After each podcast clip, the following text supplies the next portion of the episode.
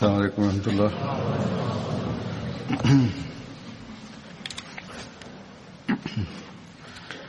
أشهد أن لا إله إلا الله وحده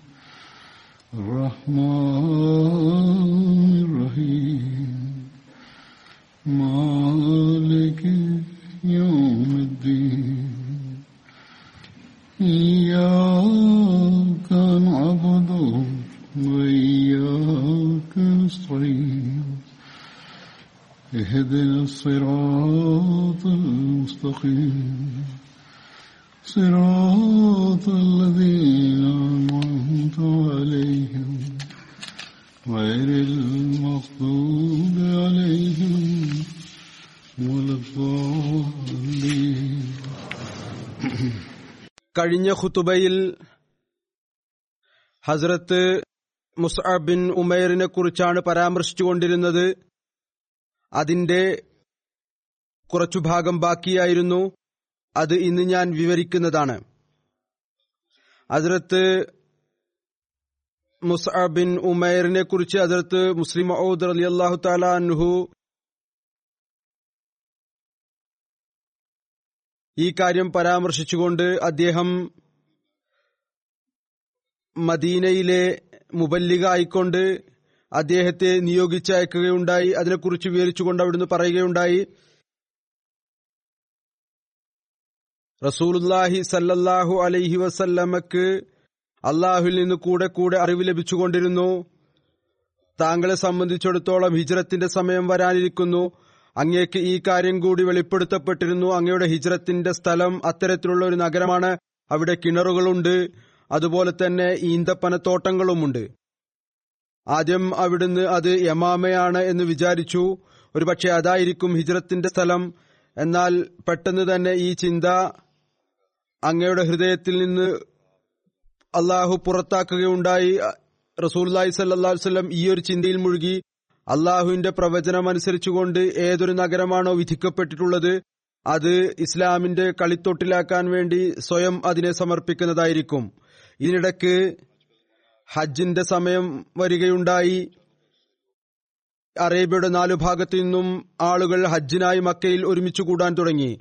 റസൂലുല്ലാഹി സല്ലാഹു അലൈഹി വസല്ലം തന്റെ ശീലം അനുസരിച്ച് എവിടെയാണോ കുറച്ചാളുകൾ കൂടി നിൽക്കുന്നത് കാണുന്നത്. അവരുടെ അടുത്ത് ചെന്ന് അവർക്ക് തൗഹീദിന്റെ ശബ്ദം കേൾപ്പിക്കാൻ തുടങ്ങി.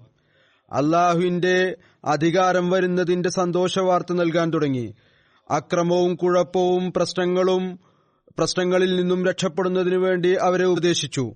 ചില ആളുകൾ അങ്ങയുടെ വാക്കുകൾ കേട്ടു. എന്നിട്ട് അവർ അത്ഭുതപ്പെട്ടുകൊണ്ട് മാറി നിന്നു. ചിലർ കാര്യങ്ങൾ കേൾക്കും.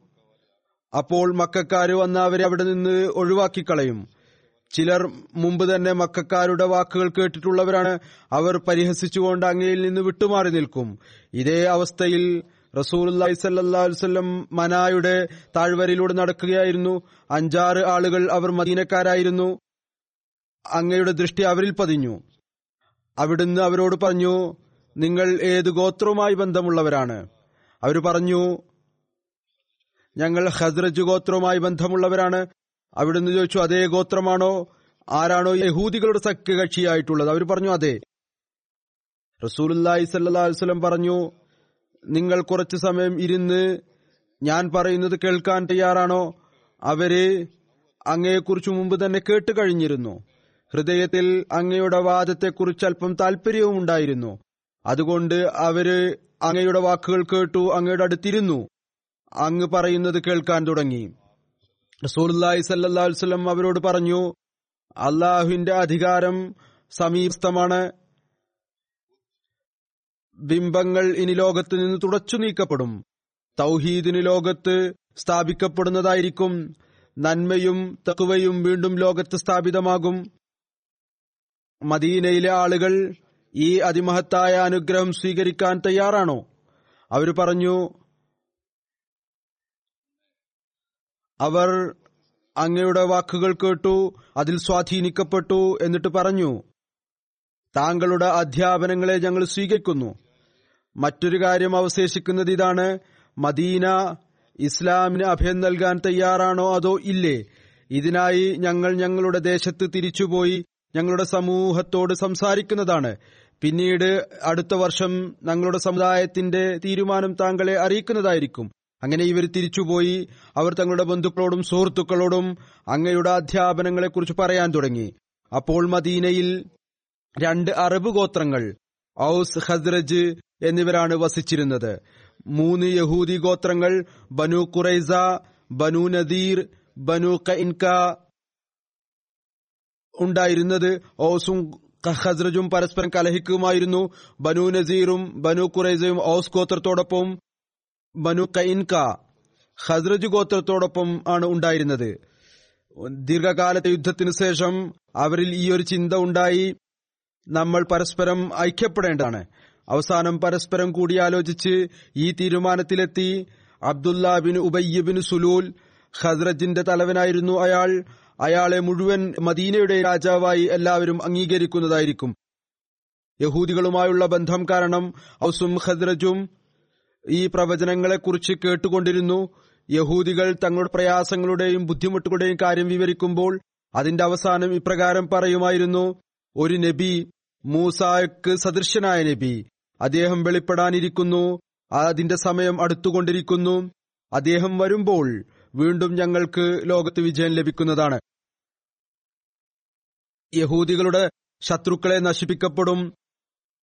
ഹാജിമാരിൽ നിന്ന് മദീനക്കാര് മുഹമ്മദ് റസൂലി സല്ലാസ്ലമെ കുറിച്ചുള്ള വാർത്ത കേട്ടപ്പോൾ അങ്ങയുടെ സത്യം അവരുടെ ഹൃദയങ്ങളിൽ രൂഢമൂലമായി. അവർ പറഞ്ഞു ഇത് അതേ നബിയാണെന്നാണ് തോന്നുന്നത്. ആരെക്കുറിച്ചാണോ യഹൂദികൾ നമ്മോട് പറയാറുള്ളത്? അങ്ങനെ ഒരുപാട് യുവാക്കൾ ഇത് കേട്ടുകൊണ്ട് റസൂലി സല്ലാസ്ലമിയുടെ അധ്യാപനങ്ങൾ അതിന്റെ സത്യതയിൽ സ്വാധീനിക്കപ്പെട്ട് യഹൂദികളിൽ നിന്ന് കേട്ടിരിക്കുന്ന പ്രവചനങ്ങൾ അവരുടെ വിശ്വാസത്തിന് സഹായകമായി തീർന്നു. അങ്ങനെ അടുത്ത വർഷം ഹജ്ജിന്റെ അവസരത്തിൽ വീണ്ടും ആളുകൾ മദീനയിൽ വന്നു. പന്ത്രണ്ട് ആളുകൾ ഈ ഉദ്ദേശത്തോടുകൂടി മക്കയിലേക്ക് വന്നു. അവർ റസൂലി സല്ലാ അലുസ്ലമയുടെ ദീനിൽ പ്രവേശിക്കുന്നതായിരിക്കും അവരിൽ പത്ത് പേര് ഖദ്രജ് ഗോത്രത്തിൽപ്പെട്ടവരായിരുന്നു. രണ്ട് ഔസ് ഗോത്രത്തിൽപ്പെട്ട ആളുകളായിരുന്നു. മനായിൽ വെച്ച് അവർ അങ്ങയെ കാണുകയും അങ്ങയുടെ കൈകളിൽ ഈ കാര്യം ഏറ്റുപറയുകയും ചെയ്തു. അള്ളാഹു അല്ലാതെ മറ്റാരെയും തന്നെ ആരാധിക്കുന്നതല്ല മോഷണം നടത്തുന്നതല്ല തിന്മ പ്രവർത്തിക്കുന്നതല്ല പെൺകുട്ടികളെ വധിക്കുന്നതല്ല പരസ്പരം വ്യാജാരോപണങ്ങൾ നടത്തുന്നതല്ല. അള്ളാഹുവിന്റെ നബിയെ നല്ല അധ്യാപനങ്ങളിൽ ധിക്കരിക്കുകയും ചെയ്യുന്നതല്ല. ഇവർ തിരിച്ചുപോയി അവർ തങ്ങളുടെ സമൂഹത്തിൽ പോയി വളരെ ശക്തമായ നിലയിൽ തബ്ലീഗ് ചെയ്യാൻ തുടങ്ങി. മദീനയിലെ വീടുകളിൽ നിന്ന് ബിംബങ്ങൾ എടുത്തുകൊണ്ട് പുറത്തെറിയാൻ തുടങ്ങി. ബിംബങ്ങളുടെ മുന്നിൽ തലകുനിച്ചിരുന്ന ആളുകൾ ഇപ്പോൾ തല ഉയർത്തിക്കൊണ്ട് ചലിക്കാൻ തുടങ്ങി. അള്ളാഹുവിനെ കൂടാതെ അവരുടെ നെറ്റി മറ്റാരുടെ മുന്നിലും കുനിയാൻ തയ്യാറായിരുന്നില്ല. യഹൂദികൾ അത്ഭുതപ്പെടുകയായിരുന്നു. ദീർഘകാലത്തെ സൗഹൃദം ദീർഘകാലത്തെ തെബുലീഗ് കൊണ്ട് അവരിൽ ഉണ്ടാക്കാൻ അവർക്ക് സാധിക്കാതിരുന്ന പരിവർത്തനം. ഇസ്ലാം പരിവർത്തനം ഏതാനും ദിവസങ്ങൾ കൊണ്ട് ഉണ്ടാക്കിയിരിക്കുന്നു. തൗഹീദിന്റെ ശബ്ദം മദീനക്കാരുടെ ഹൃദയങ്ങളിൽ രൂഢമൂലമാകാൻ തുടങ്ങി. ഒന്നിനു ശേഷം മറ്റൊരാൾ ആളുകൾ വരികയും മുസ്ലിങ്ങളോട് പറയുകയും ചെയ്യുമായിരുന്നു. നിങ്ങളുടെ ദീൻ ഞങ്ങൾക്ക് പഠിപ്പിച്ചു തരിക. എന്നാൽ മദീനയിലെ നവ മുസ്ലിങ്ങൾക്ക് ഇസ്ലാമിക അധ്യാപനങ്ങളെക്കുറിച്ച് പൂർണമായ അറിവുണ്ടായിരുന്നില്ല. അവരുടെ എണ്ണം നൂറുകണക്കിന് ആയിരക്കണക്കിന് ആളുകൾക്ക് ഇസ്ലാമിന്റെ അധ്യാപനങ്ങളെക്കുറിച്ച് വിശദമായ നിലയിൽ പറഞ്ഞു കൊടുക്കാൻ സാധിക്കുന്ന തരത്തിലുമായിരുന്നില്ല. അതുകൊണ്ട് മക്കയിലേക്ക് അവരൊരാളെ പറഞ്ഞയച്ചു ഒരു മുബല്ലിഗിനെ ആവശ്യപ്പെട്ടു. റസൂലി സല്ലാഹു അലൈ വസ്ല്ലം മുസാബ് എന്ന പേരുള്ള ഒരു സഹാബിയെ അദ്ദേഹം ഹബ്ഷയിൽ നിന്ന് ഹിജറത്ത് ചെയ്ത് തിരിച്ചു വന്നതായിരുന്നു. മദീനയിൽ ഇസ്ലാമിക തബ്ലീഗിനായി പറഞ്ഞയക്കുകയുണ്ടായി. മുസാബ് അലി അള്ളാഹു തലാൻഹു മക്കയ്ക്ക് പുറത്ത് ആദ്യത്തെ ഇസ്ലാമിക മുബല്ലിഗായിരുന്നു.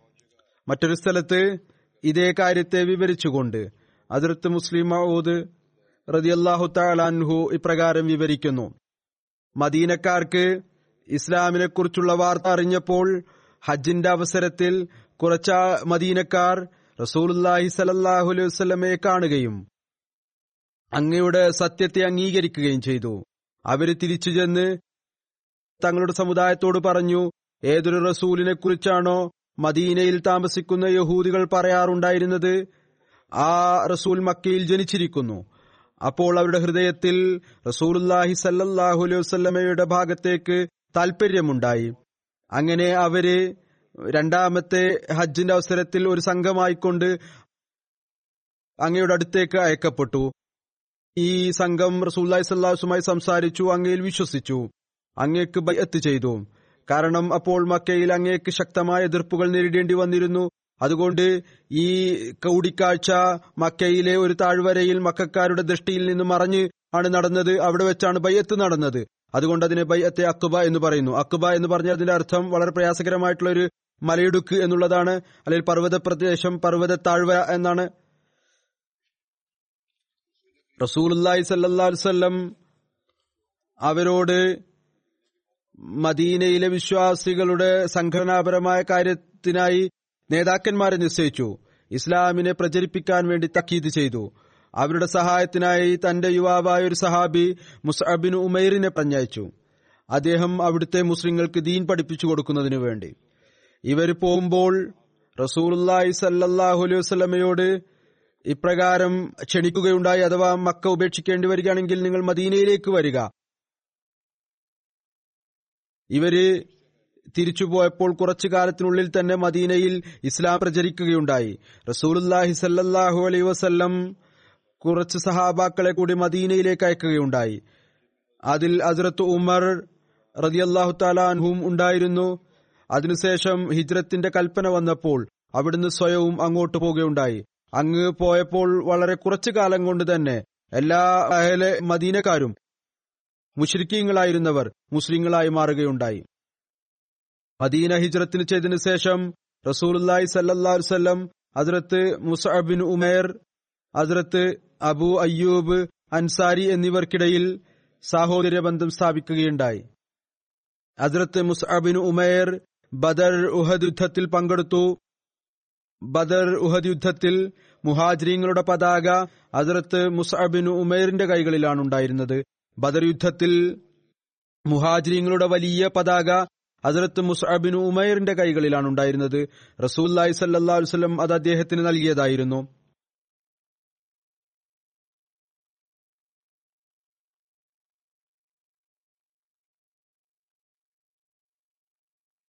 പിന്നീട് മറ്റൊരു റിവായത്ത് പ്രകാരമാണ് അതിർത്ത് മീർസ ബഷീർ അഹമ്മദ് സാഹിബ് സീറത്തു ഖാത്തമുൻ നബീനിൽ എഴുതിയിരിക്കുന്നു ഉഹദ് യുദ്ധത്തിലും മുഹാജിരിങ്ങളുടെ പതാക ഹസ്രത്ത് മുസ്അബിൻ ഉമൈറിന്റെ കൈകളിലാണ് ഉണ്ടായിരുന്നത്.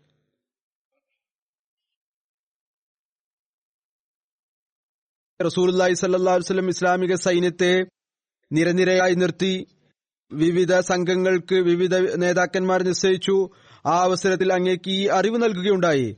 കുറേശികളുടെ സൈന്യത്തിന്റെ പതാക തൊല്ലയുടെ കൈകളിലാണ്. തൽഹ കുടുംബവുമായി ബന്ധമുള്ള ആളായിരുന്നു. അത് കുറേശികളുടെ ഉന്നത തലവനായിരുന്ന കുസയ്യബിനു കിലാബിന്റെ സ്ഥാപിക്കപ്പെട്ട വ്യവസ്ഥിതി അനുസരിച്ച് യുദ്ധങ്ങളിൽ കുറേശികളുടെ പതാക വഹിക്കുവാനുള്ള അവകാശമുള്ളവരായിരുന്നു. ഇത് അറിഞ്ഞപ്പോൾ റസൂല്ലായി സല്ലാസ്ലം പറഞ്ഞു നമ്മൾ സാമൂഹികമായ ആത്മാർത്ഥ കാണിക്കാൻ കൂടുതൽ അവകാശമുള്ളവരാണ്. അങ്ങനെ അവിടുന്ന് ഹസരത്ത് അലിയിൽ നിന്ന് മുഹാജിരിങ്ങളുടെ പതാക വാങ്ങി ഹസരത്ത് മുസാബിൻ ഉമേറിന്റെ കൈകളിൽ ഏൽപ്പിക്കുകയുണ്ടായി. അദ്ദേഹം ആ കുടുംബത്തിലെ ആളായിരുന്നു. ഏതൊരു കുടുംബവുമായിട്ടാണോ തൊൽഹക്ക് ബന്ധമുണ്ടായിരുന്നത്? അതിർത്ത് മുസാബിൻ ഉമേർ ഉഹദ് യുദ്ധത്തിൽ ഷഹീദായി. ഉഹദ് യുദ്ധ ദിവസം ഹസരത്ത് മുസാബിൻ ഉമേർ റസൂലി സല്ലാഹു അലൈവല്ലയുടെ മുമ്പിൽ നിന്ന് യുദ്ധം ചെയ്യുകയായിരുന്നു. യുദ്ധം ചെയ്ത അദ്ദേഹം ഷഹീദായി. അങ്ങേ ഇബിനു കമിയയാണ് ഷഹീദാക്കിയത്.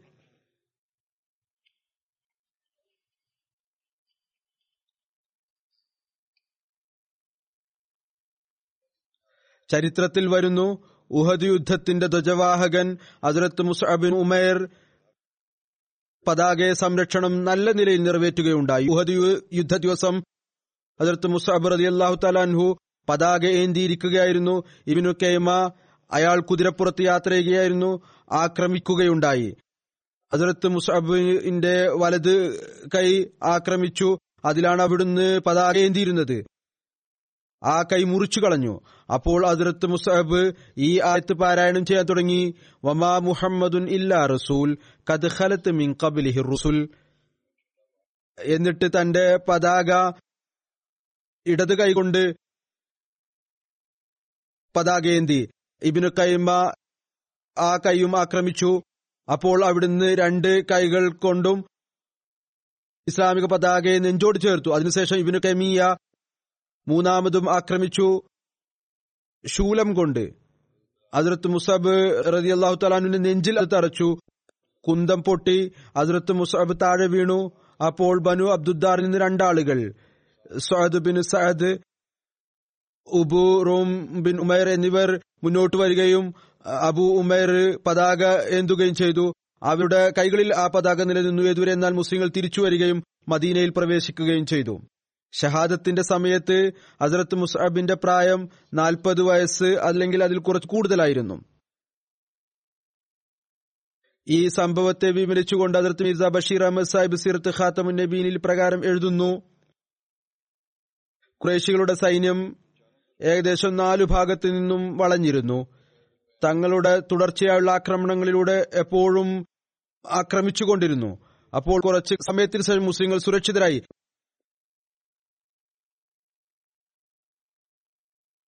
എന്നാൽ അബ്ദുല്ലാബിന് കബയ്യ മുസ്ലിങ്ങളുടെ ധ്വജവാഹകൻ മുസബിൻ ഉമേറിനെ ആക്രമിച്ചു. തന്റെ വാളുകൊണ്ട് അദ്ദേഹത്തിന്റെ വലതുകൈ മുറിച്ചു കളഞ്ഞു.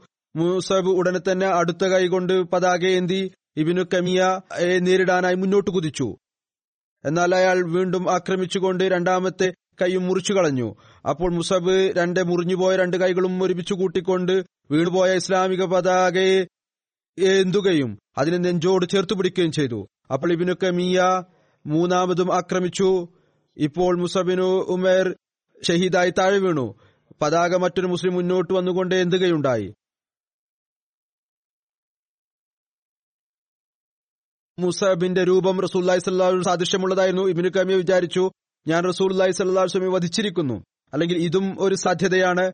അയാളുടെ ഭാഗത്തു നിന്നുള്ള ഒരു തന്ത്രമായിരുന്നു. കുഴപ്പത്തിനും വഞ്ചന കാണിക്കുന്നതിനും വേണ്ടി ഏതായിരുന്നാലും അയാൾ മുസാബ് ഷഹീദായി വീണപ്പോൾ ഇപ്രകാരം ഒച്ചപ്പാടുണ്ടാക്കി ഞാൻ മുഹമ്മദ് സല്ലാ വസ്ലമയെ വധിച്ചിരിക്കുന്നു.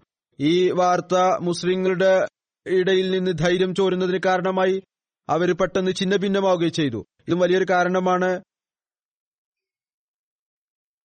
ഉഹദ് യുദ്ധത്തിൽ മുസ്ലിങ്ങളുടെ ധൈര്യം ചോർന്നു പോകുന്നതിന്. ഏതായിരുന്നാലും പിന്നീട് കുറച്ച് സമയത്തിന് ശേഷം എല്ലാവരും ഒരുമിച്ച് കൂടുകയുണ്ടായി. റസൂലി സല്ലാസ്ലം മുസാബിന്റെ ശവശരീരത്തിനടുത്തെത്തിയപ്പോൾ അദ്ദേഹത്തിന്റെ ശവശരീരം മുഖം താഴെയായി വീണ് കിടക്കുകയായിരുന്നു റസൂലി സല്ലാഹു അലൈഹി വസ്ലം അദ്ദേഹത്തിന്റെ അടുത്ത് നിന്നുകൊണ്ട് ഈ ആയത്ത് പാരായണം ചെയ്തു. മിനൽ മുഅ്മിനീന റിജാലുൻ സദക്കു മാ അഹദു.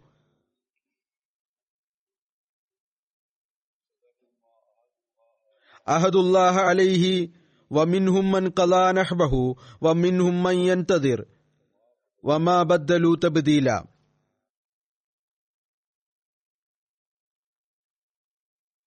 സത്യവിശ്വാസികളിൽ അത്തരത്തിലുള്ള പുരുഷന്മാരുമുണ്ട്. അവരല്ലാഹുവിനോട് ചെയ്ത വാഗ്ദാനം അതിനെ പൂർത്തിയാക്കി കാണിച്ചു. അവരിൽ അത്തരക്കാരുമുണ്ട്. അവർ അവരുടെ നേർച്ചയെ പൂർത്തിയാക്കി കഴിഞ്ഞിരിക്കുന്നു. എന്നാൽ അവരിൽ ചില ആളുകളുണ്ട്. അവർ ഇപ്പോഴും കാത്തിരിക്കുകയാണ്. അവരൊരിക്കലും തന്നെ അവരുടെ പ്രവർത്തനങ്ങളിൽ ഒരുവിധത്തിലുള്ള മാറ്റവും വരുത്തിയിട്ടില്ല. അതിനുശേഷം നബി കരീം സല്ലാഹു അലൈഹി വസ്ലം പറഞ്ഞു ഇന്ന റസൂലി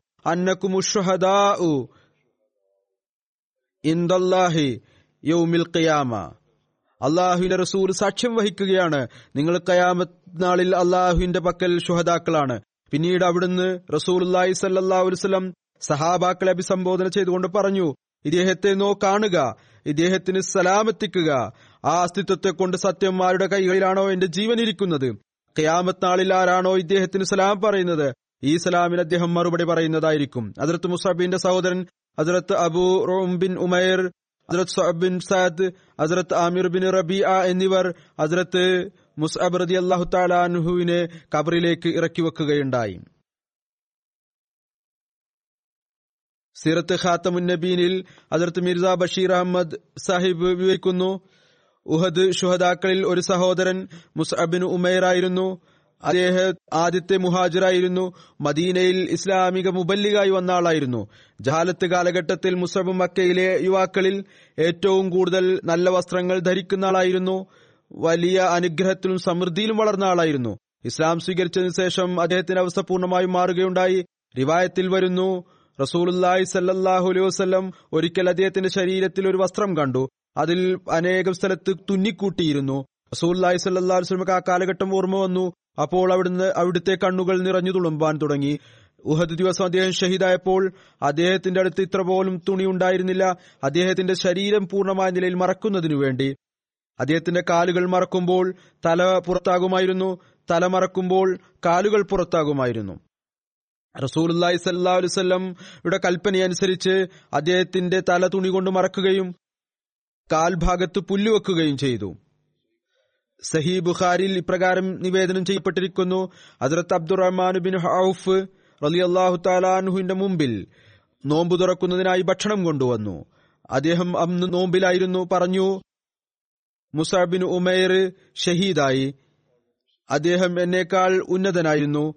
അദ്ദേഹത്തെ ഒരു പുതപ്പ് കൊണ്ടാണ് കഫൻ ചെയ്തത്. അദ്ദേഹത്തിന്റെ തല മറക്കുമ്പോൾ കാൽ പുറത്തായിരുന്നു. കാൽ മറക്കുമ്പോൾ തല പുറത്തായിരുന്നു. നിവേദകൻ പറയുന്നു ഞാൻ വിചാരിക്കുന്നു ഇപ്രകാരവും അദ്ദേഹം പറഞ്ഞു ഹംസ ഷഹീദായി അദ്ദേഹം എന്നേക്കാൾ ഉന്നതനായിരുന്നു. പിന്നീട് പറഞ്ഞു ഞങ്ങൾക്ക് ലോകത്തിലെ ആ സമൃദ്ധി ലഭിച്ചു. ഏതൊന്നാണോ ലഭിച്ചത്. അല്ലെങ്കിൽ ഇങ്ങനെ പറഞ്ഞു ഞങ്ങൾക്ക് ലോകത്തിന് അതെല്ലാം ലഭിക്കുകയുണ്ടായി ഏതൊന്നാണോ നൽകപ്പെട്ടത്. ഞങ്ങൾ ഭയപ്പെടുന്നു. ഞങ്ങളുടെ നന്മക്കുള്ള പ്രതിഫലം പെട്ടെന്ന് തന്നെ ഞങ്ങൾക്ക് ലഭിച്ചുവോ? എന്നിട്ട് അദ്ദേഹം കരയാൻ തുടങ്ങി. ഏതുവരെ എന്നാൽ അദ്ദേഹം ഭക്ഷണം കഴിക്കുന്നത് ഉപേക്ഷിച്ചു. അള്ളാഹുവിനോടുള്ള ഭയം അടുത്ത ലോകത്തെക്കുറിച്ചുള്ള ഭയം. അടുത്ത ലോകത്തിൽ അള്ളാഹുവിന്റെ പെരുമാറ്റം അദ്ദേഹത്തിന് മുമ്പിൽ വന്നു. അതുകൊണ്ട് അദ്ദേഹം വികാരഭരിതനായി. അത്രമാത്രം സമൃദ്ധി നമുക്ക് ലഭിച്ചിരിക്കുന്നു. ഇവിടെ തന്നെ അള്ളാഹു ഞങ്ങൾക്ക് പ്രതിഫലം നൽകി. അവിടെ പോയാൽ ഞങ്ങൾക്കൊന്നും ലഭിക്കുകയില്ലേ എന്ന ആശങ്കയുണ്ടായി. അതിർത്ത് ഹുബാബിൻ അർത്ത് നിവേദനം ചെയ്യുന്നു. ഞങ്ങൾ നബി സല്ലാഹു അലൈഹി വസ്ലമയോടൊപ്പം ദേശം വെടിഞ്ഞു. അള്ളാഹുവിന്റെ പ്രീതിയാണ് ഞങ്ങൾ ആഗ്രഹിച്ചിരുന്നത്. ഞങ്ങളുടെ പ്രതിഫലം അള്ളാഹുവിന്റെ ഉത്തരവാദിത്തമാണ്. ഞങ്ങളിൽ അത്തരക്കാരുമുണ്ട്. അവർ വഫാത്തായി. അവർ തങ്ങളുടെ പ്രതിഫലത്തിൽ നിന്നൊന്നും കഴിച്ചില്ല. അതിൽ ഒരാൾ മുസബിൻ ഉമേറായിരുന്നു ഞങ്ങളിൽ അത്തരക്കാരുമുണ്ട്. അവരുടെ പഴം പഴുത്തു. അവർ ഇപ്പോൾ ആ പഴത്തെ തിരഞ്ഞെടുത്ത് കഴിക്കുന്നു. അതിർത്ത് മുസബർ അലി അള്ളാഹു തലാൻഹു ഉഹദ് ദിവസം ഷഹീദായി. ഒരു പുതപ്പ് കൊണ്ടാണ് അദ്ദേഹത്തെ കഫൻ ചെയ്തത്. അതുകൊണ്ട് അദ്ദേഹത്തിന്റെ തല മറക്കുമ്പോൾ അദ്ദേഹത്തിന്റെ കാലും പുറത്താകുമായിരുന്നു. കാൽ മറക്കുമ്പോൾ തല പുറത്താകുമായിരുന്നു. അപ്പോൾ നബി സല്ലാഹു അലൈഹി വസ്ലം ഞങ്ങളോട് പറഞ്ഞു ഞങ്ങൾ അദ്ദേഹത്തിന്റെ തല മറക്കുകയും അദ്ദേഹത്തിന്റെ കാലുകളിൽ ഹിസ്കർ അത് ഹിസ്കർ പുല്ല് വെക്കുകയും ചെയ്യുക. തിരുമിതിയിലെ ഒരു നിവേദനം ഇപ്രകാരമാണ്. ഹസരത്ത് അലീബിൻ അബി താലിബ് നിവേദനം ചെയ്യുന്നു. നബി കരീം സല്ലാഹു അലൈഹി വസ്ലം പറഞ്ഞു ഓരോ നബിക്കും അള്ളാഹു ഏഴ് അടുത്ത സുഹൃത്തുക്കളെ നൽകിയിട്ടുണ്ട്. അല്ലെങ്കിൽ പറഞ്ഞു ഏഴ് നേതാക്കന്മാരെ നൽകിയിട്ടുണ്ട്. എനിക്ക് പതിനാല് പേരെ നൽകിയിരിക്കുന്നു. അപ്പോൾ ഞങ്ങൾ ചോദിച്ചു അവരാരൊക്കെയാണ്? അപ്പോൾ അവിടുന്ന് പറഞ്ഞു എന്റെ രണ്ട് പേരെ കുട്ടികൾ Jafar Hamza Abu Bakr Umar Musab Musab bin Umair Bilal Salman Abu Dharr Ammar Abdullah bin Masud. Hazrat Amir bin Rabia നിവേദനം ചെയ്യുന്നു. അദ്ദേഹത്തിന്റെ പിതാവ് പറയുമായിരുന്നു അതിർത്ത് മുസാബിൻ ഉമൈർ വിശ്വസിച്ചപ്പോൾ ഉഹദ് യുദ്ധത്തിൽ ഷഹീദാകുന്നതുവരെ എന്റെ സുഹൃത്തും കൂട്ടുകാരനുമായിരുന്നു. രണ്ട് ഹിജ്രത്തിലും എന്നോടൊപ്പം ഷെയിൽ വന്നു മുഹാജിരിങ്ങളിൽ അദ്ദേഹം ഉണ്ടായിരുന്നു. ഞാൻ അത്തരത്തിലുള്ള ഒരാൾ ഒരിക്കലും കണ്ടിട്ടില്ല. അദ്ദേഹത്തെക്കാൾ ഉന്നത സ്വഭാവ ഗുണമുള്ള ആളായി. അധികം അഭിപ്രായ വ്യത്യാസമുള്ള ആളുമായി. റസൂൽ സല്ലാ വല്ലം യുദ്ധത്തിനു ശേഷം മദീനയിലേക്ക് വന്നപ്പോൾ മുസാബിൻ ഉമേറിന്റെ ഭാര്യ അസത്ത് ഹംന ബിൻത്ത് ജഹഷിനെ കാണുകയുണ്ടായി. ആളുകൾ അദ്ദേഹത്തോട് അവരുടെ സഹോദരൻ അബ്ദുല്ല ബിൻ ജഹഷ് വഫാത്തായതായി പറഞ്ഞു. ഷഹാദത്തിനെ കുറിച്ച് പറഞ്ഞു. അപ്പോൾ അവർ ഇന്നാലില്ലായി വ റാജൂൻ എന്ന് പറഞ്ഞു. അവർക്ക് വേണ്ടി മഗഫ്രത്തിനു വേണ്ടി ദുവാ ചെയ്തു. പിന്നീട് അവരുടെ അമ്മാവൻ ഹസ്രത്ത് ഹംസ ഷഹാദത്തിനെ കുറിച്ച് പറഞ്ഞു. അപ്പോൾ അവർ ഇന്നാലിലായി വ ഇന്നാലി റാജൂൻ എന്ന് പറഞ്ഞു മഹഫ്രത്തിനു വേണ്ടി ദുആ ചെയ്തു. പിന്നീട് ആളുകൾ അദ്ദേഹ അവരുടെ ഭർത്താവ് മുസാബിൻ ബിൻ ഉമേർ ഷഹാദത്തിനെ കുറിച്ച് പറഞ്ഞു. അപ്പോൾ അവർ കരയാൻ തുടങ്ങി അസ്വസ്ഥരായി. അപ്പോൾ റസൂലി സല്ലാസ്ലം പറഞ്ഞു സ്ത്രീയെ സംബന്ധിച്ചിടത്തോളം അവരുടെ ഭർത്താവിന് പ്രത്യേകമായ ഒരു സ്ഥാനം ഉണ്ട്. മറ്റൊരു രൂപായത്തിൽ അതിർത്ത് ഹംന ബിൻത്ത് ജഹഷിനെ കുറിച്ച് ഇപ്രകാരം ലഭിക്കുന്നു.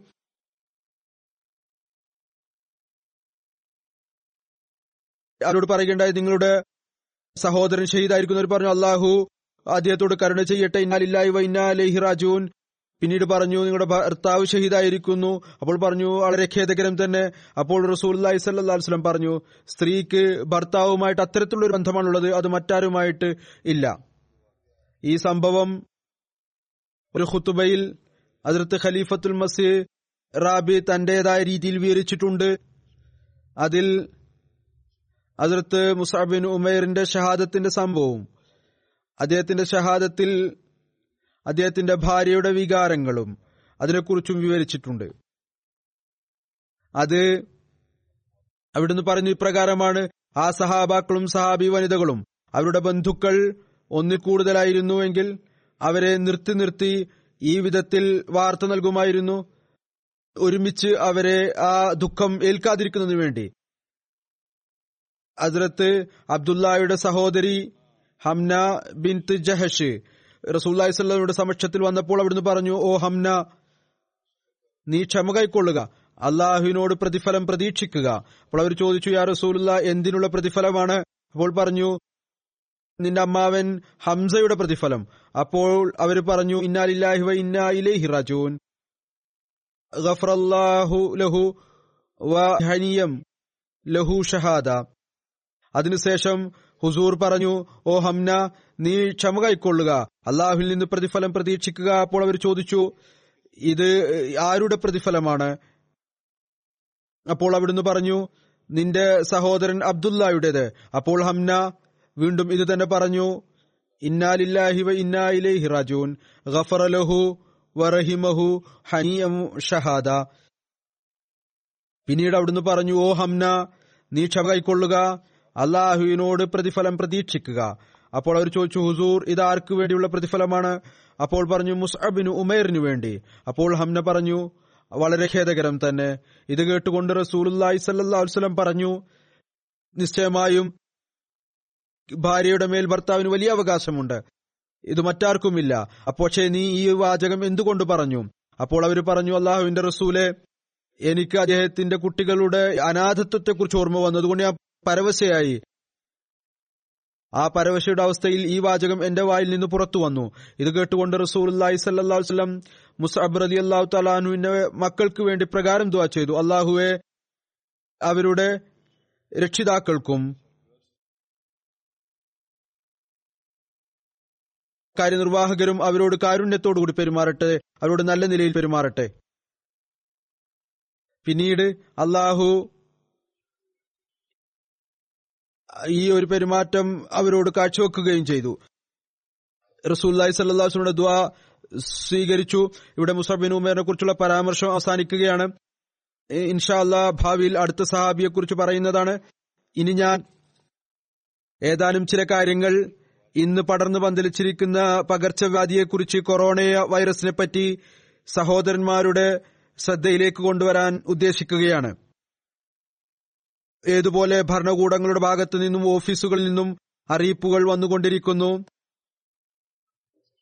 അതനുസരിച്ചുള്ള മുൻകരുതൽ നടപടികൾ അനുസരിച്ച് നാം എല്ലാവരും പ്രവർത്തിക്കേണ്ടതാണ്. ചില ഹോമിയോപ്പതി മരുന്നുകൾ തുടക്കത്തിൽ തന്നെ ഞാൻ ഹോമിയോപ്പതിക്കാരുമായി കൂടിയാലോചന ചെയ്തതിനു ശേഷം പ്രതിരോധം എന്ന നിലയിൽ പറഞ്ഞിരുന്നു. അതുപോലെ ചികിത്സ എന്ന നിലയിലും അത് ഉപയോഗിക്കേണ്ടതാണ്. ഇതൊരു സാധ്യമായ ചികിത്സയാണ്. ഇത് നൂറ് ശതമാനം ചികിത്സയാണ് എന്ന് നമുക്ക് പറയാൻ സാധ്യമല്ല. ഹോമിയോപ്പതിക്ക് ഈ വൈറസിനെ കുറിച്ച് അറിയാം എന്നും ഇല്ല. ഇത് അത്തരത്തിലുള്ള ഒരു വൈറസാണ് അതിനെക്കുറിച്ച് യാതൊരു അറിവും ഇല്ല. എന്നാൽ അതിന് ഏറ്റവും സമീപത്തുള്ള സാധ്യമാകുന്ന ചികിത്സ ഇത്തരത്തിലുള്ള രോഗത്തിന് അതനുസരിച്ചുകൊണ്ടാണ് ഈ മരുന്നുകൾ നിർദ്ദേശിക്കപ്പെട്ടിരിക്കുന്നത്. അള്ളാഹു അതിൽ ഷിഫയും നൽകുമാറാകട്ടെ. അതുകൊണ്ട് ഇത് ഉപയോഗിക്കേണ്ടതാണ്. എന്നാൽ അതോടൊപ്പം തന്നെ മുൻകരുതൽ നടപടികളും നിർബന്ധമാണ്. ഏതുപോലെ അറിയിപ്പുകൾ ലഭിച്ചുകൊണ്ടിരിക്കുന്നു. ഈ കാര്യത്തിൽ ഇതും അത്യാവശ്യമാണ്. ആൾക്കൂട്ടത്തിൽ നിന്ന് വിട്ടുനിൽക്കുക പള്ളികളിൽ വരുന്നവരും സൂക്ഷ്മത പാലിക്കേണ്ടതാണ്. അഥവാ ചെറിയ തോതിൽ തന്നെ പനിയുണ്ടെങ്കിലും ശരീരവേദനയുണ്ടെങ്കിൽ അല്ലെങ്കിൽ തുമ്മലും ജലദോഷവും മറ്റും ഉണ്ടെങ്കിൽ പള്ളിയിൽ വരരുത്. പള്ളിയോടുള്ള ചില കടമകളും ഉണ്ട്. ഇത് പള്ളിയുടെ അവകാശമാണ്. അവിടെ അത്തരത്തിലുള്ള ആളും വരരുത്. ആരാണോ മറ്റ് ആളുകൾക്ക് എന്തെങ്കിലും ബാധിക്കുന്നത്? ഏതെങ്കിലും പകർച്ചവ്യാധി ഉള്ള രോഗി അയാൾ പള്ളിയിൽ വരുന്നതിൽ നിന്ന് വളരെയധികം സൂക്ഷ്മത പാലിക്കേണ്ടതാണ്.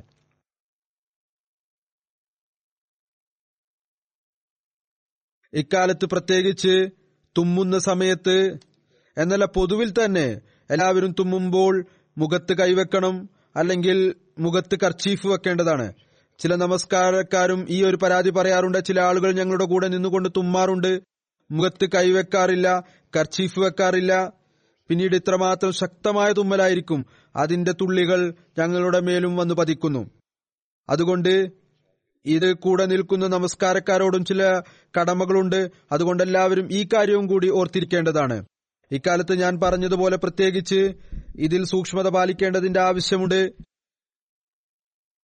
ഇക്കാലത്ത് ഡോക്ടർമാർ പറയുന്ന മുൻകരുതലുകൾ ഇതാണ്. കൈയും മുഖവും വൃത്തിയായി വെക്കുക. കൈ ചീത്തയാണ് എങ്കിൽ മുഖത്ത് കൈവെക്കാതിരിക്കുക അതുപോലെ തന്നെ കൈകളിൽ സാനിറ്റൈസർ പുരട്ടുക അല്ലെങ്കിൽ കൈ കഴുകിക്കൊണ്ടിരിക്കുക. എന്നാൽ മുസ്ലിങ്ങളെ സംബന്ധിച്ചിടത്തോളം നമ്മെ സംബന്ധിച്ചിടത്തോളം അഥവാ ഒരാൾ അഞ്ചു നേരം നമസ്കരിക്കുന്ന ആളാണ് എങ്കിൽ വസു അഞ്ചു നേരം എടുക്കുന്നുണ്ട് എങ്കിൽ മൂക്കിൽ വെള്ളം കയറ്റുന്നുണ്ട് എങ്കിൽ അത് മുഖേന മൂക്ക് വൃത്തിയാകുന്നു. ശരിയായ രീതിയിൽ ഒതു എടുക്കുന്നുണ്ട് എങ്കിൽ ഒതു എടുത്തു കഴിഞ്ഞാൽ അത് ശുചിത്വത്തിന്റെ അത്തരത്തിലുള്ള ഒരു ഉന്നത നിലവാരമാണ്. അത് സാനിറ്ററിയുടെ പ്രവർത്തനവും പൂർത്തിയാക്കുന്നു. ഇന്ന് മാർക്കറ്റിൽ സാനിറ്റൈസ് അപ്രത്യക്ഷമായിരിക്കുന്നു. ആളുകൾ മുമ്പ് തന്നെ എല്ലാം വാങ്ങിവെച്ചിരിക്കുന്നു കടകളിലെ ഷെൽഫുകൾ കാലിയാണ്. പ്രത്യേകിച്ച് അത്തരം വസ്തുക്കൾ ഏതൊന്നാണോ ഇതിനുവേണ്ടി ഉപയോഗിക്കുന്നത്. ഏതായിരുന്നാലും വധു ശരിയായ രീതിയിൽ ചെയ്യുകയാണെങ്കിൽ അത് പ്രത്യക്ഷത്തിലുള്ള ശുചിത്വവുമാണ്. മനുഷ്യൻ വധു ചെയ്യുമ്പോൾ പിന്നെ നമസ്കരിക്കുകയും ചെയ്യും. അങ്ങനെ അത് ഒരു ആത്മീയ ശുചിത്വത്തിനുള്ള മാർഗവുമായി തീരുന്നു. അതുപോലെ തന്നെ ഇക്കാലത്ത് പ്രത്യേകിച്ച് ദുആയിലേക്കും വളരെയധികം ശ്രദ്ധിക്കേണ്ട ആവശ്യമുണ്ട്. അതുകൊണ്ട് ഈ കാര്യത്തിലേക്ക് പ്രത്യേകമായ നിലയിൽ നമ്മൾ ശ്രദ്ധിക്കേണ്ടതാണ്. പള്ളിയോടുള്ള കടമകളെക്കുറിച്ച് ഞാൻ പറഞ്ഞു. അപ്പോൾ ഇക്കാര്യം കൂടി ഞാൻ പറയാം. പ്രത്യേകിച്ച് തണുപ്പുകാലത്ത് പൊതുവായ നിലയിലും പള്ളികളിൽ വരുന്നവര് സോക്സ് ധരിച്ചു വരുന്നവർ സോക്സുകൾ ദിവസം മാറ്റേണ്ടതാണ് അത് കഴുകേണ്ടതാണ്. സോക്സിൽ നിന്ന് കാലുകളിൽ നിന്ന് ദുർഗന്ധം വരികയാണെങ്കിൽ കൂടെ നിൽക്കുന്ന നമസ്കാരക്കാർക്ക് പ്രയാസമുണ്ടാകുന്നു അല്ലെങ്കിൽ പിന്നിലുള്ള സെഫിലുള്ള നമസ്കാരക്കാർക്ക് സുജൂത് ചെയ്യുന്നവർക്ക് പ്രയാസത്തിന് കാരണമായി തീരുന്നു ഈ കാര്യത്തിൽ ശ്രദ്ധിക്കേണ്ടതാണ്. കൽപ്പന ഇതാണ് റസൂല്ലായി സല്ലാ വസ്ലം പറയുകയുണ്ടായി. ഏതെങ്കിലും ദുർഗന്ധമുണ്ടാകുന്ന വസ്തു ഉദാഹരണമായി വെളുത്തുള്ളി സവാള മുതലായവ കഴിച്ച് പള്ളിയിൽ വരരുത്. ചില സമയത്ത് ഏമ്പക്കവും മറ്റും വരുന്നു അല്ലെങ്കിൽ അല്ലാതെ തന്നെ വായിൽ നിന്ന് ദുർഗന്ധം വരുന്നു.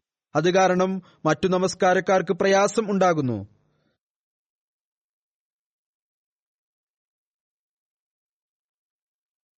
നമസ്കാരക്കാർക്കത് പ്രയാസകരമായി തീരുന്നു. നമസ്കാരത്തിനും എന്നല്ല പള്ളിയുടെ അന്തരീക്ഷത്തിനും അത് പ്രയാസകരമായ അവസ്ഥ ഉണ്ടാകുന്നു. എന്നല്ല ഈ ഒരു കൽപ്പനയാണുള്ളത്. പള്ളിയിൽ വരുമ്പോൾ സുഗന്ധം പൂശി വരിക. എന്നല്ല ഇത്രമാത്രം സൂക്ഷ്മതയാണ് പറഞ്ഞിരിക്കുന്നത്. റസൂൽ തിരുമേനി സല്ലാസ്ലം പറയുകയുണ്ടായി പച്ചമാംസം പിടിച്ചുകൊണ്ട് പള്ളിയിലൂടെ ഒരാൾ കടന്നുപോകുക പോലും ചെയ്യരുത്. അവിടെ ഇരിക്കുന്ന കാര്യം അവിടെ നിൽക്കട്ടെ. അതുകൊണ്ട് ശരീരത്തിന്റെ ശുചിത്വവും അന്തരീക്ഷത്തിന്റെ ശുചിത്വവും ഒരു നമസ്കാരക്കാരനെ സംബന്ധിച്ചിടത്തോളം വളരെ അത്യാവശ്യമാണ്. ഈ കാര്യത്തിലേക്ക് പ്രത്യേകം ശ്രദ്ധിക്കേണ്ടതാണ്. എന്നാൽ ഇതിന്റെ അർത്ഥം ഇതും അല്ല. ഈ കാരണം പറഞ്ഞുകൊണ്ട് പള്ളിയിൽ വരുന്നത് തന്നെ ഉപേക്ഷിക്കുക. തങ്ങളുടെ പ്രത്യക്ഷത്തിലുള്ള അവസ്ഥയെ നോക്കി തങ്ങളുടെ ഹൃദയത്തോടാണ് ഫത്വ ചോദിക്കേണ്ടത്. എപ്പോഴും ഓർക്കുക അള്ളാഹുവിന് ഹൃദയങ്ങളുടെ അവസ്ഥയെക്കുറിച്ച് അറിയാം. അതുകൊണ്ട് ഏതെങ്കിലും വിധത്തിലുള്ള രോഗം ഉണ്ട് എങ്കിൽ തന്നെയും ഡോക്ടറോട് ചോദിച്ചുറപ്പ് വരുത്തുക ഏത് തരത്തിലുള്ള രോഗമാണ് എന്ന്. എന്നാൽ ഒന്ന് രണ്ട് ദിവസം വിട്ടുനിൽക്കുക എന്നതും നല്ലതാണ്. പിന്നീട് പറയുന്നു ഷെയ്ക്ക് ആൻഡിൽ നിന്നും ഈ കാലഘട്ടം വിട്ടുനിൽക്കുക ഇതും വളരെ അത്യാവശ്യമാണ്. ആരുടെ കൈകൾ ഏത് വിധത്തിലാണ് എന്ന് ആർക്കും ഒന്നും അറിയില്ല. ഈ അർത്ഥത്തിൽ അഥവാ ഷെയ്ക്ക് ആൻഡിലൂടെ സ്നേഹവും ബന്ധവും വർദ്ധിക്കുന്നു എന്നിരുന്നാലും ഈ രോഗം കാരണം ഇതിൽ നിന്ന് വിട്ടുനിൽക്കുന്നതാണ് നല്ലത്. ഭൗതികരായ ആളുകൾ അവരും മുമ്പ് ഒരുപാട് ഒച്ചപ്പാടുണ്ടാക്കുമായിരുന്നു. നാം ഷേക്ക് ഹാൻഡ് നൽകാറില്ല. സ്ത്രീകൾക്കും പുരുഷന്മാർക്കും കൈകൊടുക്കാറില്ല. ഇവർക്കും ഇപ്പോൾ അതൊരു തമാശയായി മാറിയിരിക്കുന്നു. ജർമ്മനിയിലെ ചാൻസലറോട് അവരുടെ ഒരു മന്ത്രി കൈകൊടുക്കാൻ വിസമ്മതിച്ചു. അത് ഒരു തമാശയായി തീർന്നിരിക്കുന്നു. ഇവിടെ ഒരു പാർലമെന്റ് മെമ്പർ പറഞ്ഞു നമ്മൾ ഷേക്ക് ഹാൻഡിൽ നിന്ന് കൊറോണ വൈറസ് കാരണം വിട്ടുനിൽക്കുന്നു.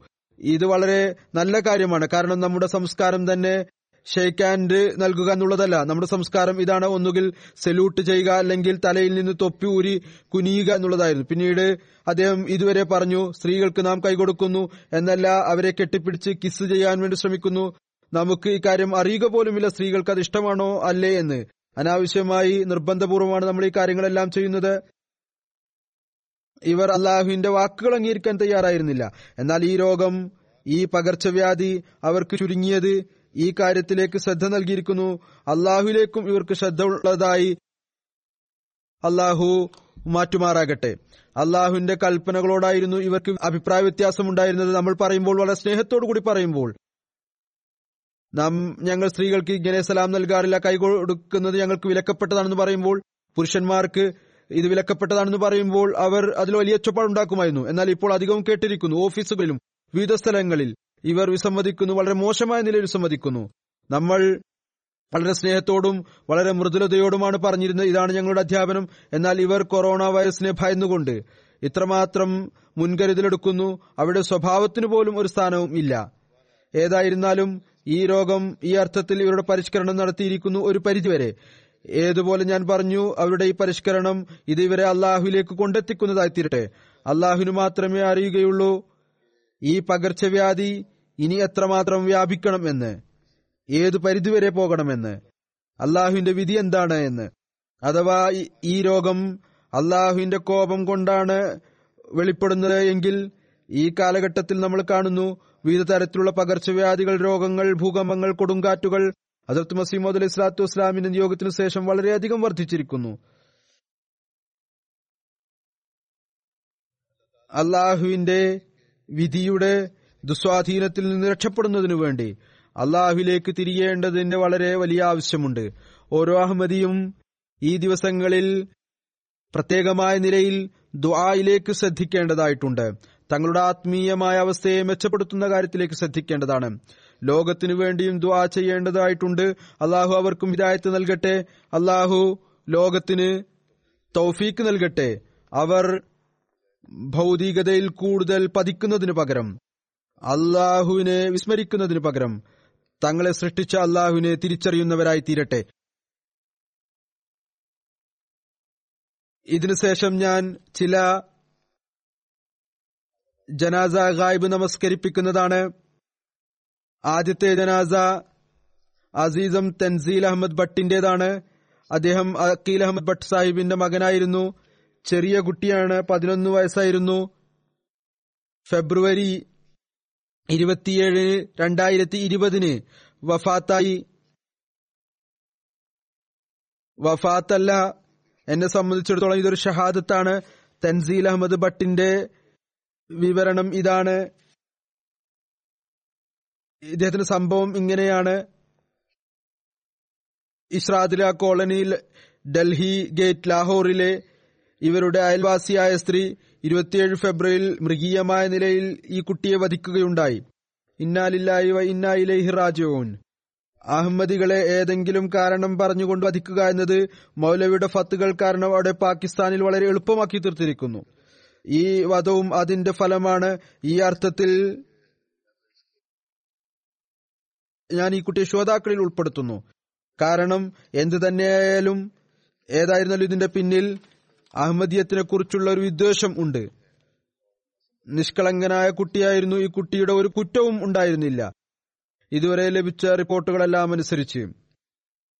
ഈ സംഭവത്തിന്റെ വിശദീകരണം അനുസരിച്ച് പ്രിയപ്പെട്ട തൻസീൽ അഹമ്മദ് ഭട്ടിന്റെ ഉമ്മ ഫെബ്രുവരി ഇരുപത്തിയേഴിന് അയൽവാസിയുടെ വീട്ടിൽ നിന്ന് ഈ കുട്ടിയെ തന്റെ ചെറിയ അനിയത്തിയുടെ ഡോൾ കൊണ്ടുവരുന്നതിനു വേണ്ടി പറഞ്ഞതാണ് ആ കുട്ടി അവിടെ വെച്ച് മറന്നു വെച്ചതായിരുന്നു. ആ വീട്ടിൽ വരവും പോക്കും ഉണ്ടായിരുന്നു. എന്താണ് ഇതിനുള്ള താല്പര്യം എന്നറിയില്ല. അള്ളാഹുവിന് മാത്രമേ അറിയുള്ളൂ ഈ വസ്തു അവിടെ വിട്ടേച്ചു പോകുന്നതായിരുന്നു പറഞ്ഞു ആ ഡോൾ എടുത്തു എടുത്തുകൊണ്ടുവരിക വളരെ അധികം നേരത്തിനു ശേഷവും ആ കുട്ടി തിരിച്ചു വരാതായപ്പോൾ ഉമ്മ സ്വയം അയൽവാസിയുടെ വീട്ടിൽ ചെന്നു. അദ്ദേഹം അയൽവാസി വീട് തുറന്നില്ല. വളരെ അധികം സമയത്തിനു ശേഷം വാതിൽ തുറന്നു. അപ്പോൾ കുട്ടിയെക്കുറിച്ച് ചോദിച്ചപ്പോൾ അയൽവാസി പറഞ്ഞു അവൻ ഡോൾ എടുത്തുകൊണ്ട് തിരിച്ചുപോയി. അപ്പോൾ കുട്ടിയുടെ മാതാവ് തന്റെ ഭർത്താവ് അക്കീൽ സാഹിബിനെ വിവരം അറിയിച്ചു. അദ്ദേഹം ഉടനെ തന്നെ ജമാഅത്തി സംവിധാനവുമായി ചേർന്നുകൊണ്ട് കുട്ടിയെ അന്വേഷിക്കാൻ തുടങ്ങി. പോലീസിലും റിപ്പോർട്ട് ചെയ്തു. പിന്നീട് വഴിയിലെ സി സി ടി വി ക്യാമറയിൽ നോക്കിയപ്പോൾ അതിൽ കുട്ടി അയൽവാസിയുടെ വീട്ടിലേക്ക് പോകുന്നതായി കണ്ടു. എന്നാൽ പുറത്തു പോകുന്നതായി കണ്ടില്ല. അപ്പോൾ പോലീസിന്റെ സഹായത്തോടുകൂടി വീട് പരിശോധന നടത്തി. അപ്പോൾ ഒരു ഇരുമ്പ് പെട്ടിയിൽ നിന്ന് കുട്ടിയുടെ ശവശരീരം ലഭിച്ചു. അപ്പോൾ പോലീസ് പറഞ്ഞു കൊലപാതകിയായ സ്ത്രീയുടെ ഭർത്താവ് മുമ്പ് തന്നെ പറഞ്ഞിരുന്നു അയാളുടെ ഭാര്യ കുട്ടിയെ വധിച്ചുകൊണ്ട് ഇരുമ്പ് പെട്ടിൽ ശവം വെച്ചിട്ടുണ്ട്. ആ സ്ത്രീ വീട്ടുടമസ്ഥനായ പയ്യനുമായി ചേർന്നുകൊണ്ട് കുട്ടിയെ വധിച്ചത് അതിനെ അവർ ഏറ്റുപറയുകയും ചെയ്തു.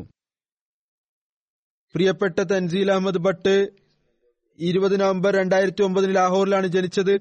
വഫേനോ പദ്ധതിയിൽ അംഗമായിരുന്നു. അത്ഫാലുൽ അഹമ്മദിയായുടെ പ്രവർത്തന നിരതനായ അംഗമായിരുന്നു. ജമാഅത്തി പരിപാടികൾ സ്ഥിരമായി പങ്കെടുക്കുമായിരുന്നു. തന്റെ ക്ലാസ്സിലെ ബുദ്ധിമാന്മാരായ കുട്ടികളിൽപ്പെട്ട ആളായിരുന്നു. നാലാം ക്ലാസ്സിലെ വിദ്യാർത്ഥിയായിരുന്നു.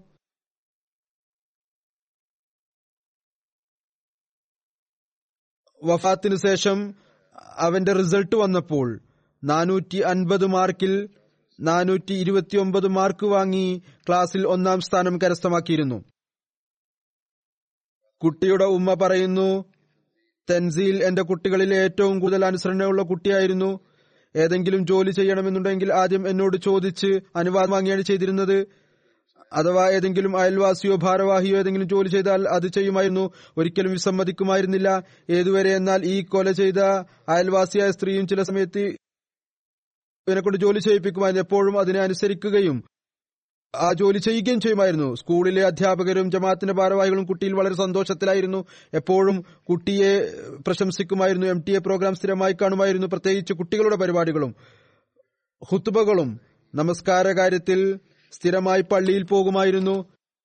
ചിലപ്പോൾ പിതാവ് ഫാക്ടറിയിൽ നിന്ന് ക്ഷീണിച്ച് തിരിച്ചു വന്നാൽ പള്ളിയിൽ പോകുന്നതിൽ അല്പം അലസത കാണിച്ചാൽ പ്രിയപ്പെട്ട കുട്ടി അദ്ദേഹത്തെ നിർബന്ധിച്ച് ശാഠ്യം പിടിച്ച് പള്ളിയിലേക്ക് കുട്ടി കൊണ്ടുപോകുമായിരുന്നു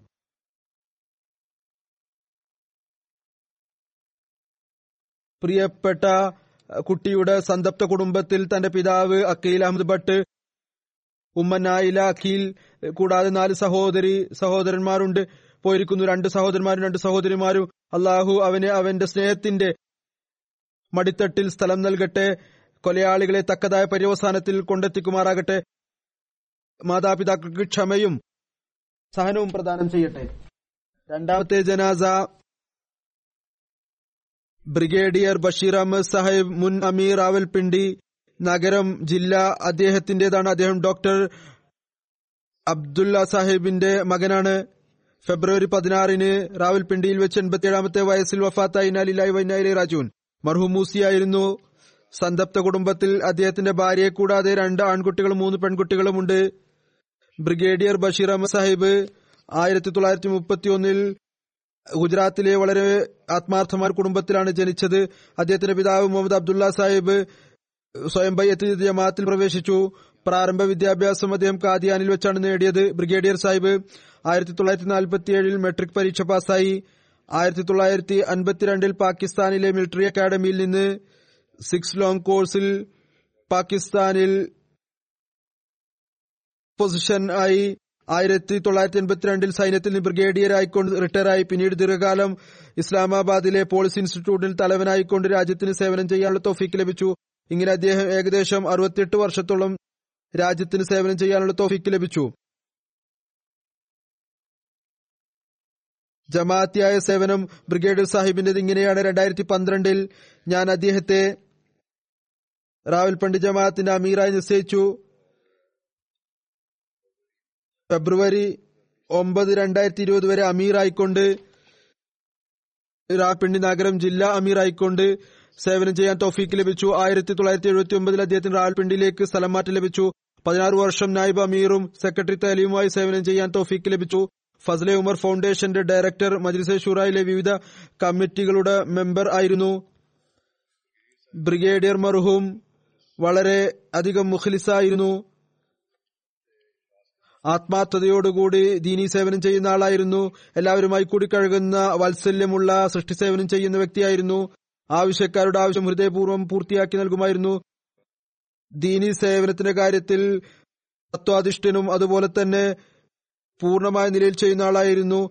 തന്റെ സുഹൃത്തുക്കളോടും ഇതിനെക്കുറിച്ച് ഉപദേശിക്കുമായിരുന്നു. അലസത ഒരിക്കലും സഹിക്കുമായിരുന്നില്ല ദീനീ പ്രവർത്തനങ്ങളിൽ എന്നല്ല ഒരു ജോലിയിലും.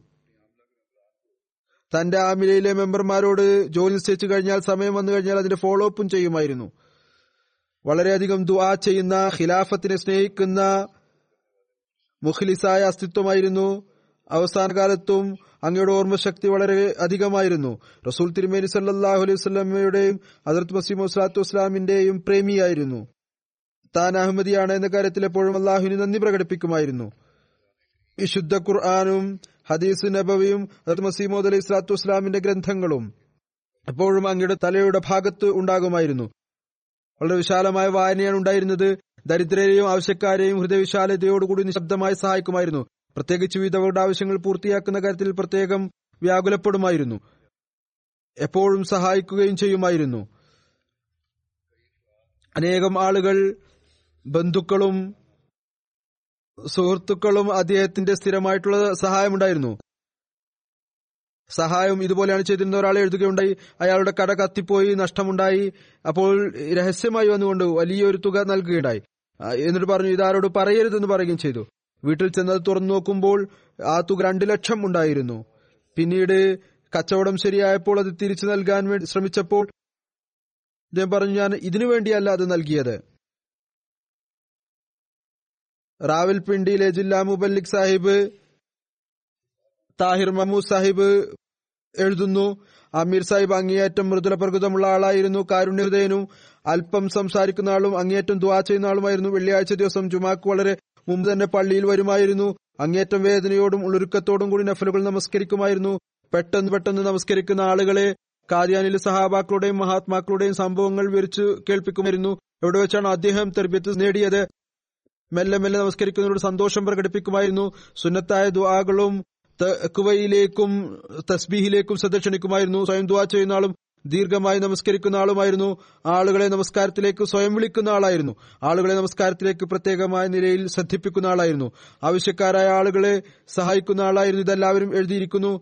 അഥവാ ആരെങ്കിലും നന്ദി പോലും പ്രകടിപ്പിച്ചാൽ അതിൽ നിന്ന് പോലും വിലക്കുമായിരുന്നു.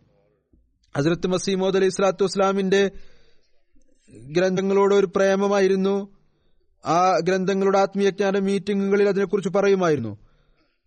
ഫസ്ലെ ഉമർ ഫൗണ്ടേഷന്റെ ഡയറക്ടറായിരുന്നു. അവിടെ അദ്ദേഹത്തിന്റെ സെക്രട്ടറി നാസിർ ഷംസാഹിബ് സാഹിബ് എഴുതുന്നു. രണ്ടായിരത്തി പതിനൊന്നിന്റെ തുടക്കം മുതൽ രണ്ടായിരത്തി പത്തൊമ്പതിന്റെ അവസാനം വരെ ഫസലെ ഉമർ ഫൗണ്ടേഷന്റെ ഡയറക്ടറായിരുന്നു.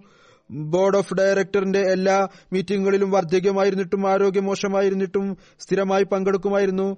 അദ്ദേഹത്തിന്റെ ദുആയും അഭിപ്രായവും പൂർണമായ മാർഗനിർദ്ദേശവും ഞങ്ങൾക്ക് അവസാനം വരെ ലഭിച്ചുകൊണ്ടിരുന്നു. മർഹൂം അങ്ങേയറ്റം മുഖ്ലിസും തക്കവയുള്ള ആളും ഖിലാഫത്തിനോട് ആത്മാർത്ഥതയുള്ള ജമാഅത്തിന്റെ സേവകനുമായിരുന്നു.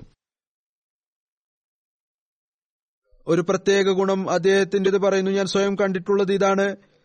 അദ്ദേഹത്തിന് അള്ളാഹുമായിട്ടുള്ള ബന്ധം വേദനയും വ്യാപത്തോടും കൂടി നമസ്കാരം അനുഷ്ഠിക്കൽ. അള്ളാഹു മർഹൂമിനോടും അക്ഫിറത്തോടും കാരുണ്യത്തോടും കൂടി പെരുമാറട്ടെ സ്ഥാനം ഉയർത്തുമാറാകട്ടെ അദ്ദേഹത്തിന്റെ മക്കൾക്കും അദ്ദേഹത്തിന്റെ നന്മകൾ നിലനിർത്താനുള്ള തോഫിക്ക് നൽകുമാറാകട്ടെ. മൂന്നാമത്തെ ജനാസയാണ് ഡോക്ടർ ഹമീദുദ്ദീൻ ഖാൻ സാഹിബിന്റെ മകൻ ഹമീദുദ്ദീൻ ഇബിൻ മുഹമ്മദുദ്ദീൻ സാഹിബിന്റേതാണ്. അദ്ദേഹം നൂറ്റി ഇരുപത്തിയൊന്ന് ദക്ഷിണ ലക്കോവാൽ ഫൈസലാബാദിലെ താമസക്കാരനായി ഇരുപത്തൊമ്പത് ഫെബ്രുവരി രണ്ടായിരത്തി ഇരുപത് വഫാത്ത ഇന്നാലിലായി വൈനാലി റാജൂൻ മർഹൂമിന്റെ കുടുംബത്തിൽ അഹമ്മദിയത്ത് അദ്ദേഹത്തിന്റെ പിതാവ് മുഹമ്മദ്ദീൻ സാഹിബ് മുഖേനയാണ് വന്നത്. മുഹമ്മദ്ദീൻ സാഹിബ് ഫത്തോദ്ദീൻ സാഹിബ് റസിയ ഗുരുദാസ്പൂർ അവർ ഒരുമിച്ച് വന്ന് ബയ്യത്ത് ചെയ്യാനുണ്ടായത് അതിർത്ത് ഖലീഫത്തുൽ മസീദ് സാനി അലി അള്ളാഹു തലാന്റെ കൈകളിൽ ബൈഅത്ത് ചെയ്തു. മർഹൂം കാദിയാനിലാണ് ജനിച്ചത്. അദ്ദേഹത്തിന്റെ പിതാവിന്റെ പിതൃവ്യൻ അതിർത്ത് മൗലാന മുഹമ്മദ് ഇബ്രാഹിം സാഹിബ് കാദിയാനി അതിർത്ത് സ്വലാത്തു വസ്സലാമിന്റെ സഹാബിയായിരുന്നു. ക്രിസ്തു മതത്തിന്റെ വലിയ പണ്ഡിതനായിരുന്നു ദീർഘകാലം അദ്ദേഹം മദ്രസ അധ്യാപകനായിരുന്നു. ഇന്ത്യ വിഭജനത്തിന് ശേഷം മർഹൂമിന്റെ കുടുംബം ഫൈസാബാദിൽ വന്ന് താമസമാക്കി ജോലിയുടെ അടിസ്ഥാനത്തിൽ ഡിസ്പെൻസറായിരുന്നു. ഈ അർത്ഥത്തിൽ അദ്ദേഹത്തിന് മുഴുവൻ പ്രദേശത്തും സേവനം ചെയ്യാനുള്ള തോഫീക്ക് ലഭിച്ചു. ആവശ്യക്കാർക്ക് സൗജന്യമായി ചികിത്സ നൽകുമായിരുന്നു. വളരെ സാധാരണ പ്രകൃതക്കാരനായ മുത്തക്കയായ കുട്ടിക്കാലം മുതൽ കൃത്യനിഷ്ഠയോടുകൂടി നമസ്കരിക്കുന്ന ആളായിരുന്നു. ദൈവിക ചിഹ്നങ്ങളെ ആദരിക്കുന്ന ആളായിരുന്നു. ഖിലാഫത്തിനോട് സ്നേഹമുള്ള ആളായിരുന്നു. അങ്ങേറ്റം വാത്സല്യമുള്ള തവക്കൽ ചെയ്യുന്ന വിശ്വസ്തനായ സത്യസന്ധനായ ആളായിരുന്നു. ആരോടും ഒരിക്കലും തന്നെ ഒരു കാര്യവും നിരാകരിക്കുമായിരുന്നില്ല. ഒരു അഭ്യുദ്ധേകാംക്ഷിയായ എല്ലാവരെയും സഹായിക്കുന്ന ഒരാളായിരുന്നു. ജമാഅത്തിന്റെ വിവിധ ഭാരവാഹിത്വത്തിൽ സേവനം ചെയ്യാനുള്ള തൗഫീക്ക് ലഭിച്ചു. അദ്ദേഹത്തിന്റെ ഒരു മകൻ കരീമുദ്ദീൻ ഷംസ് സാഹിബ് ജമാഅത്തിന്റെ മുറബിയാണ് ഇപ്പോൾ തെൻസാനിയയിൽ സേവനം ചെയ്യാനുള്ള തൗഫീക്ക് ലഭിച്ചുകൊണ്ടിരിക്കുകയാണ്. അദ്ദേഹം പ്രവർത്തന മേഖലയിൽ തിരക്കിലായത് കാരണം അദ്ദേഹത്തിന് ജനാദിൽ പങ്കെടുക്കാൻ സാധിച്ചില്ല. അദ്ദേഹത്തിന്റെ ഒരു മരുമകൻ ജമാഅത്തിന്റെ മുറബിയാണ് ഒരു മരുമകൻ മുഅല്ലിമാണ്. ഒരു മകളുടെ മകൻ ജാമ്യ അഹമ്മദിയയിലെ ഷാഹിദ് ക്ലാസ്സിലെ വിദ്യാർത്ഥിയാണ്. ഇതുപോലെ അനേകം പേരക്കുട്ടികൾ വഖഫേനോ പദ്ധതിയിൽ അംഗങ്ങളാണ്. അള്ളാഹു മർഹൂമിനോട് കാരുണ്യത്തോടും മഖ്ഫിറത്തോടും കൂടി പെരുമാറട്ടെ. സ്ഥാനം ഉയർത്തുമാറാകട്ടെ. അദ്ദേഹത്തിന്റെ തലമുറകൾക്കും ആത്മാർത്ഥതയോടുകൂടി ബയ്യത്തിന്റെ കടമകൾ നിറവേറ്റുവാനുള്ള തോഫീക്ക് നൽകുമാറാകട്ടെ. ഞാൻ പറഞ്ഞതുപോലെ നമസ്കാരത്തിന് ശേഷം ജനാസ ഗായിബ് നമസ്കരിപ്പിക്കുന്നതാണ്.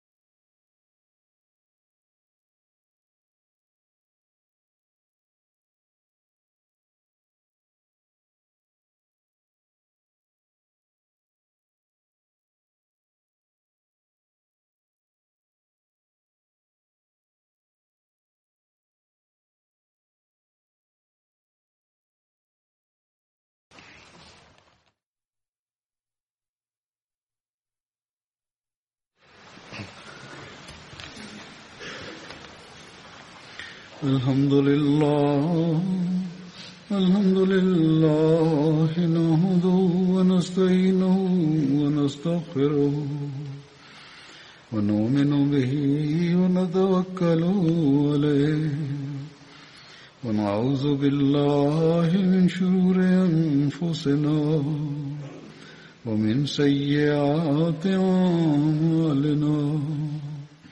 من يهده الله فلا مضل له ومن يضلل فلا هادي له. ونشهد أن لا إله إلا الله ونشهد أن محمدا عبده ورسوله. عباد الله رحمكم الله إن الله يأمر بالعدل واللسان وإيتاء ذي القربى وينهى عن الفحشاء والمنكر والبغي يعظكم لعلكم تذكرون اذكروا الله يذكركم وادعوه يستجب لكم ولذكر الله أكبر